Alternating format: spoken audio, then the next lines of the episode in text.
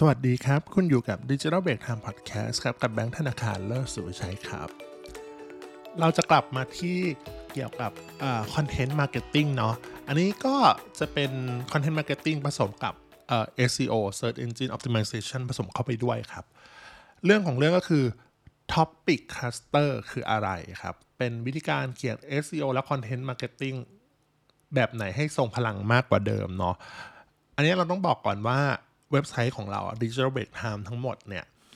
ใช้วิธีการเขียนแบบ SEO แล้วก็การทำ content marketing ที่ลงเว็บไซต์ทั้งหมดเลย เพราะฉะนั้นเนี่ยเว็บไซต์ของเราเนี่ยคนเข้ามาอ่านก็มาจากวิธีนี้แหละ แล้ว Topic Cluster เนี่ยเป็นเขาเรียกอะไรเป็น method ที่เราใช้เนาะเป็นทฤษฎีแบบที่เรามาใช้แล้วก็มาปฏิบัติจริงอะอาจจะไม่ได้ครบ loop หรอกแต่ว่า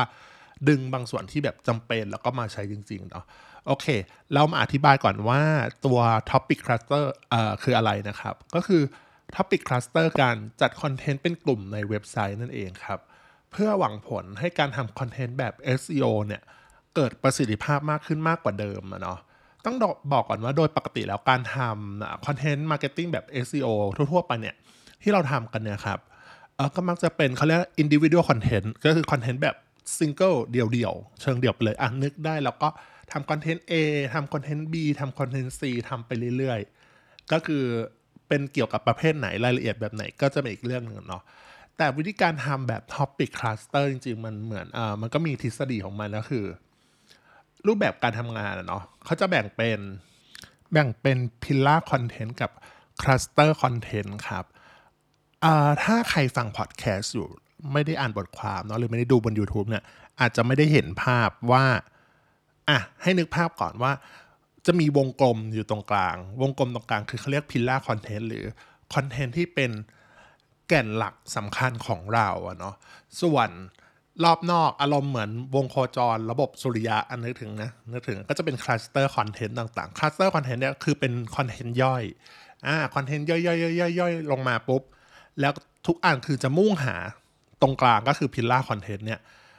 เขาเรียกเป็นเอา hyperlink จิ้มไปที่ตรงนี้อ่าพูดง่ายคือนึกถึงแบบภาพระบบสุริยะ ตรงกลางคือดาวฤกษ์เป็น Pillar Content รอบๆ ดาวเคราะห์ต่างๆ เป็น Cluster Content นะเนาะและทุกอย่างก็โดนเชื่อมโยงด้วย hyperlink hyperlink ก็คือโยนลิงเข้าไปที่ตรง Pillar Content นั่นเองอ่าซึ่งต้องบอกก่อนว่าตัว Pillar Content เนี่ยก็คือคอนเทนต์หลัก ก็คือสามารถให้เกิดการโน้มน้าวสินค้าการซื้อขายบริการได้นะทำให้เกิด conversion ได้ทันที เช่น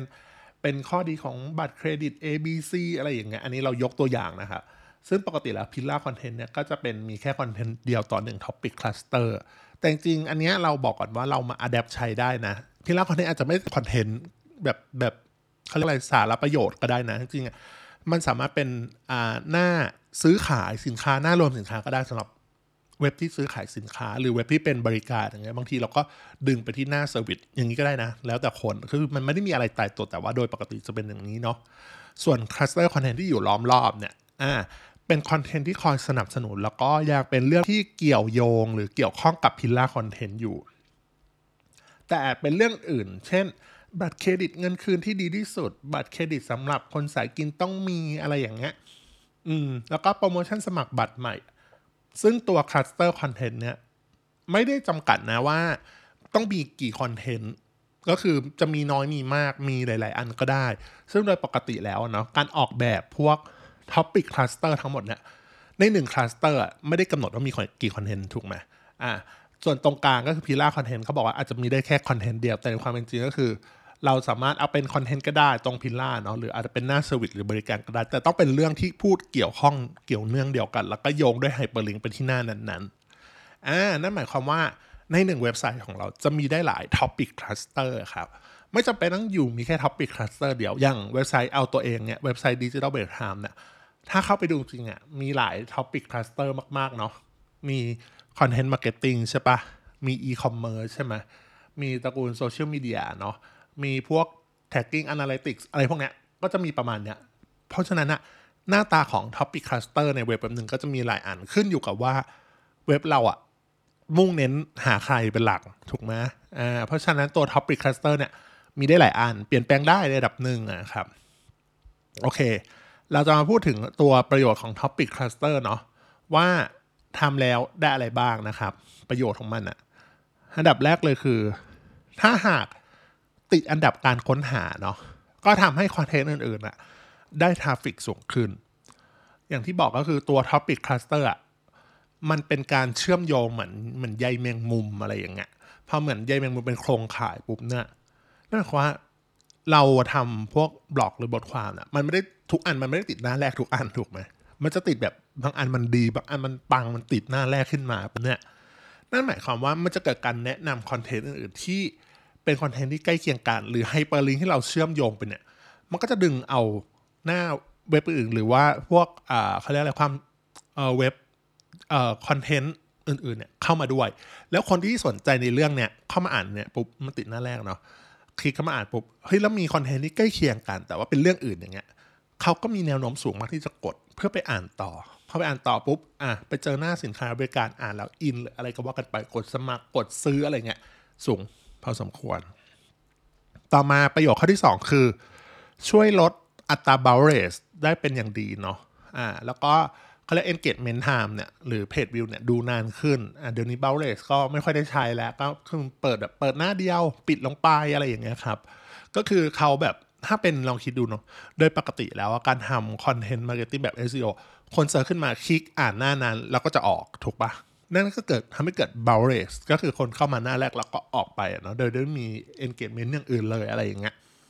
แต่พอเรามีทำอย่างนี้ปุ๊บเนี่ยเออมีลิงก์เชื่อมโยงมีอะไรเงี้ยคนก็อยากเปิดไปอ่านหน้าอื่น หรือว่ามี engagement คลิกไปที่อื่น หรืออะไรเงี้ยที่ยังอยู่ในเว็บไซต์ของเราทำให้ bounce เราลดลงเนาะแล้วก็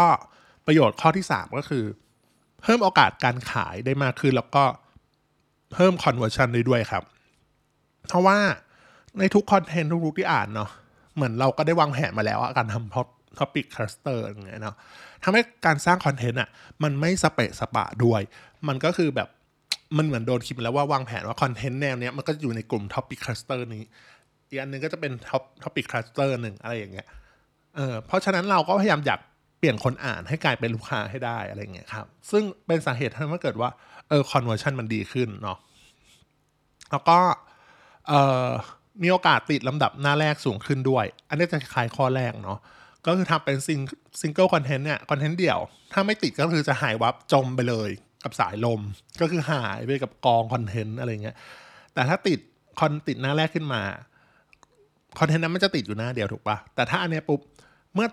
คอนเทนต์อันใดอันหนึ่งติดปุ๊บเนี่ยมันจะช่วยกระจาย traffic ไปยังคอนเทนต์อื่นๆได้ด้วยเนาะเพื่อโอกาสให้คนเห็นคอนเทนต์อื่น ในลำดับหน้าแรกๆเหมือนกันอะไรเงี้ยหรือว่าถ้าไม่ติดหน้าแรกคอนเทนต์อื่นไม่ติดหน้าแรกคือคนต้องคลิกเข้ามาแล้วเพื่อไปอ่านต่อได้ง่ายขึ้นอย่างเงี้ยครับอ่าตัว Topic Cluster เนี่ยสามารถนำไปใช้ได้เนาะคือแล้วบอกก่อนว่ามันไม่ได้โดนแบบเขาเรียกว่าไม่ได้แบบเป็นทฤษฎีที่เอามาใช้ได้จริง แล้วก็เอานำมาใช้ได้อย่างเว็บไซต์ Digital Break Time เนี่ยก็ใช้อยู่เนาะใครใช้แล้วเป็นยังไงผลลัพธ์ดีไหมมาคุยกันได้ครับ อย่าลืม กดติดตามกดไลค์กด Subscribe ให้ด้วยนะครับสำหรับวันนี้เท่านี้ก่อนครับ สวัสดีครับ